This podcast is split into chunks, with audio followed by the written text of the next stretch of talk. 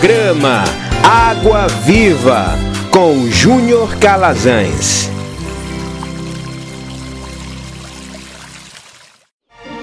Momento de reflexão na Palavra de Deus. Olá pessoal, mais uma vez juntos, na perspectiva de adorar ao Senhor, continuar esse processo de adoração ao Senhor de forma lúcida, consciente, entendendo o que está sendo feito e de antemão eu quero agradecer a cada um de vocês que está acompanhando a gente, a nossa programação e está até este momento da palavra. Esta semana eu li um post de um pastor chamado Antônio Carlos Costa, eu sigo ele no Instagram, e ele escreveu algo que eu achei fabuloso. Ele diz que o que mais me escandaliza hoje no protestantismo brasileiro é a falta de zelo pelo nome de Jesus Cristo. Nós somos uma geração que não tem ciúme de Jesus Cristo. Nós temos outras lealdades na nossa vida. Por isso há falta de simetria às escolhas que nós fazemos. Realmente nós temos uma tendência natural de estar sempre colocando a nossa perspectiva, o que nós desejamos, acima de todas as coisas, né? E aí a gente começa também a coisificar a Jesus. E aí o negócio começa a mudar de figura. Né? Então, pensando nisso, hoje refletiremos sobre o temor. O temor ao Senhor. O texto que temos como referência é Atos dos Apóstolos, capítulo 9, verso 31. A versão que eu estou utilizando aqui é a nova versão transformadora. Diz o seguinte: A igreja tinha paz em toda a Judéia, Galiléia e Samaria e ia se fortalecendo à medida que andava no temor do Senhor. E, encorajada pelo Espírito Santo, crescia em número. O que tem faltado hoje nos cristãos, não vou nem dizer igreja como instituição, mas o que tem faltado hoje no meio cristão, nesta geração, é o temor ao Senhor, o temor à figura de Deus, o temor à figura de Cristo.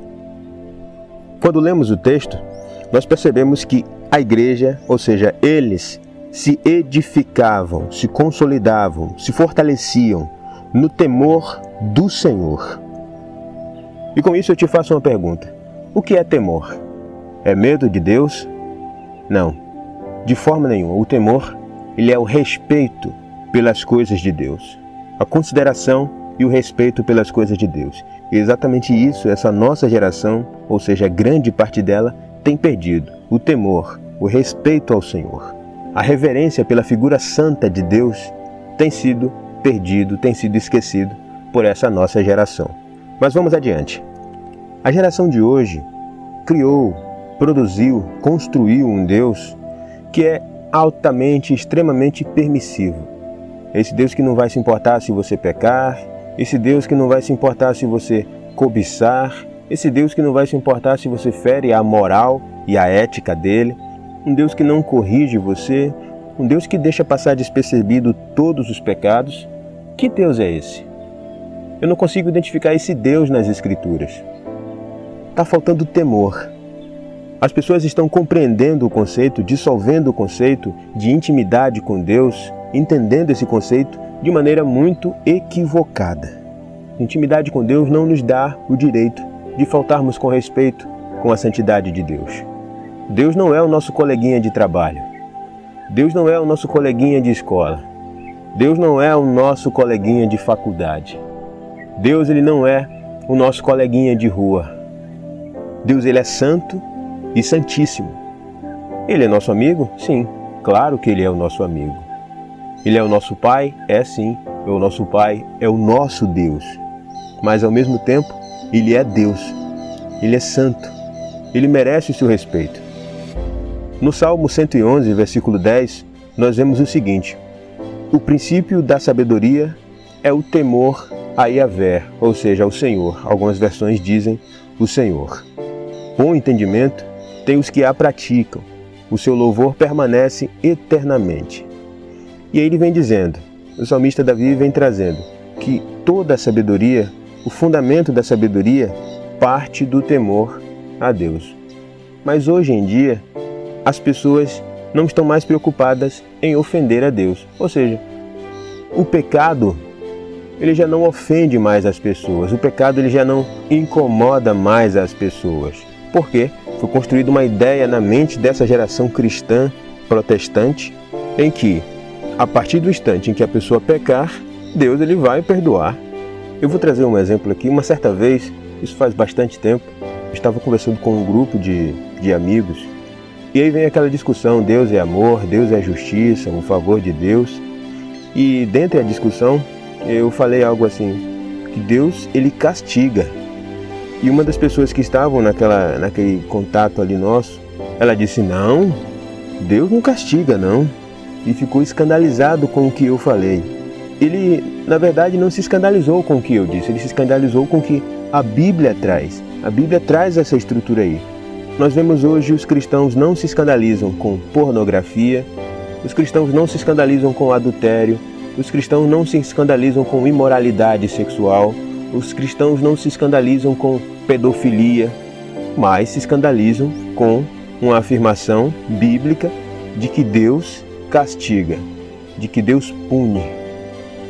E aí eu fico estarrecido, impressionado com essa estrutura, e a gente vê paralelo a isso justamente o que Paulo vem afirmando lá no livro de Gálatas, capítulo 1, do verso 6 a 8, em relação a outro evangelho, né? ou seja, a construção do outro evangelho, aos cristãos estarem seguindo ao outro evangelho.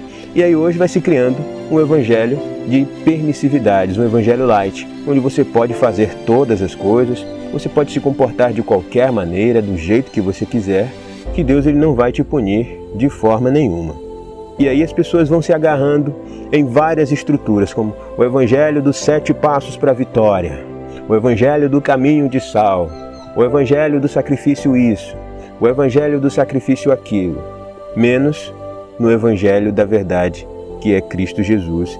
E o temor a Deus vai ficando longe, distante, esquecido. Meu irmão e minha irmã, o pecado enoja a Deus. O pecado ofende a Deus. O pecado faz com que Deus fique triste com você, ou seja, a partir do instante que nós pecamos, nós perdemos a comunhão com Deus. Se você está escutando isso neste momento, presta atenção. Há perdão para o seu pecado. Há perdão pelos nossos pecados. Porém, é necessário que nós venhamos nos arrepender. Tem um versículo que eu acho muito interessante e eu te convido a lê-lo nesse momento.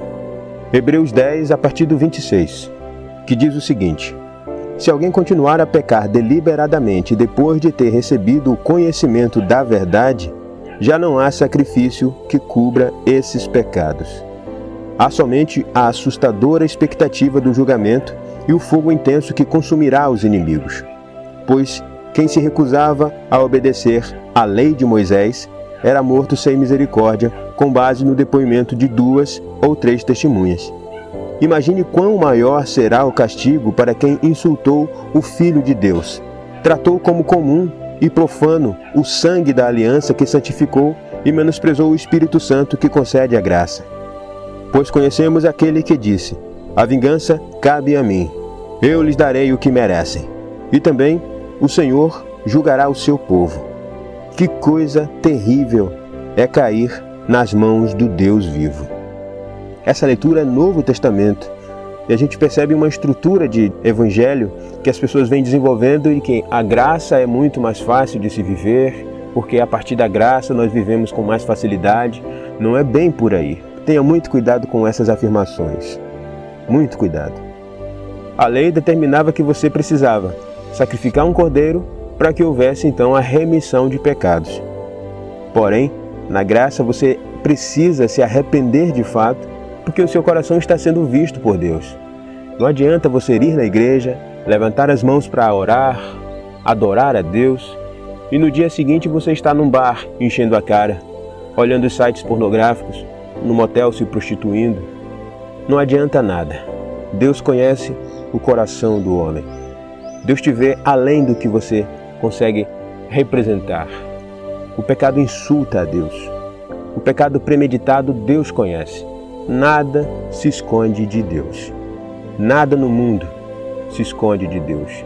Então nós precisamos parar de brincar no Evangelho, brincar de ser cristão, brincar de ser protestantes, usar o Evangelho como moda, como formato, como estilo de vida. Nós precisamos parar disso e precisamos de fato compreender que Deus precisa ser respeitado.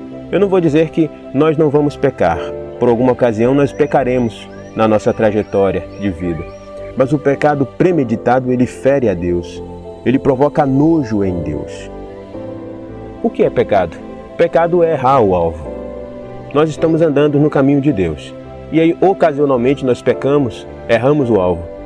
O que é que nós fazemos? Nos arrependemos daquele pecado e voltamos para o caminho. Mas hoje o que acontece, na grande maioria dos casos, é que as pessoas estão tolerando o pecado. As pessoas estão perdendo o temor ao Senhor, pecando de forma deliberada.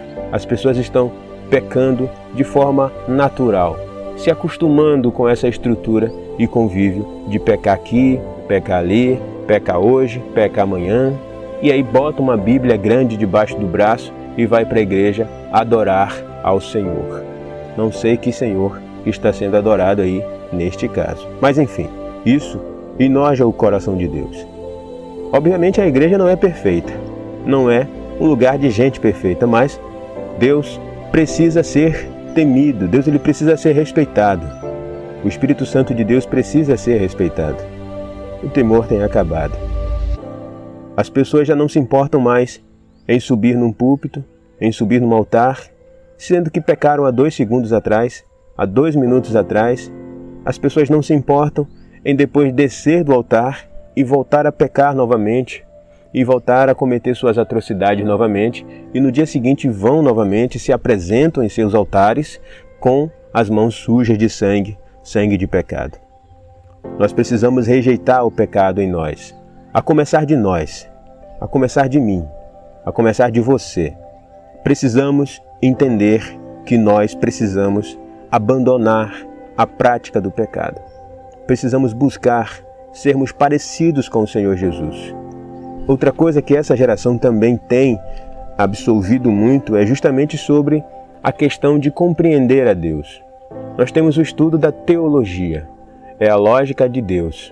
Entretanto, o fato de a gente estudar a teologia não significa dizer que nós vamos entender a Deus. Na verdade, nós vamos compreender a Deus a partir da nossa narrativa. E que isso também não quer dizer que nós estamos entendendo de fato a Deus.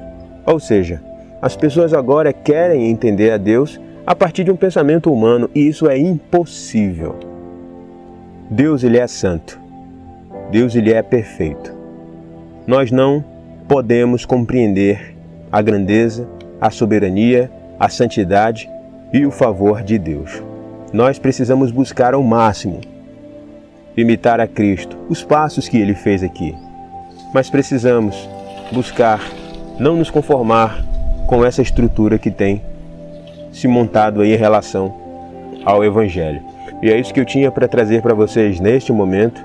E lembre-se, acima de tudo, o temor a Deus. Não se conforme com o pecado. Precisamos buscar a santidade. Com isso, que venhamos em nome de Jesus, e eu concluo aqui, buscar a santidade em Cristo Jesus, o temor ao Senhor, o respeito, e venhamos a nos importar com o que Cristo, com o que Deus pensa sobre nós e não com o que a maioria pensa. E é isso que eu quero trazer e concluir neste momento. Pai, te damos graça neste momento e te peço mais uma vez, Senhor, que o Senhor venha consolidar em nós a tua palavra, que o Senhor venha consolidar em nós o teu favor, que o Senhor venha consolidar em nós o entendimento que o Senhor trouxe para nós neste momento. Pai, te damos graças, porque o Senhor é bondoso Oferecemos a Ti, meu Pai, este momento que nós passamos refletindo a Tua palavra e que o Senhor, meu Pai, venha nos fazer guardar, registrar em nosso coração a Tua verdade. É o que eu te peço, Pai, em nome do Senhor Jesus.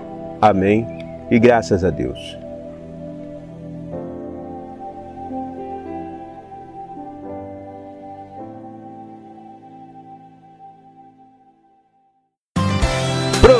Programa Água Viva com Júnior Calazans.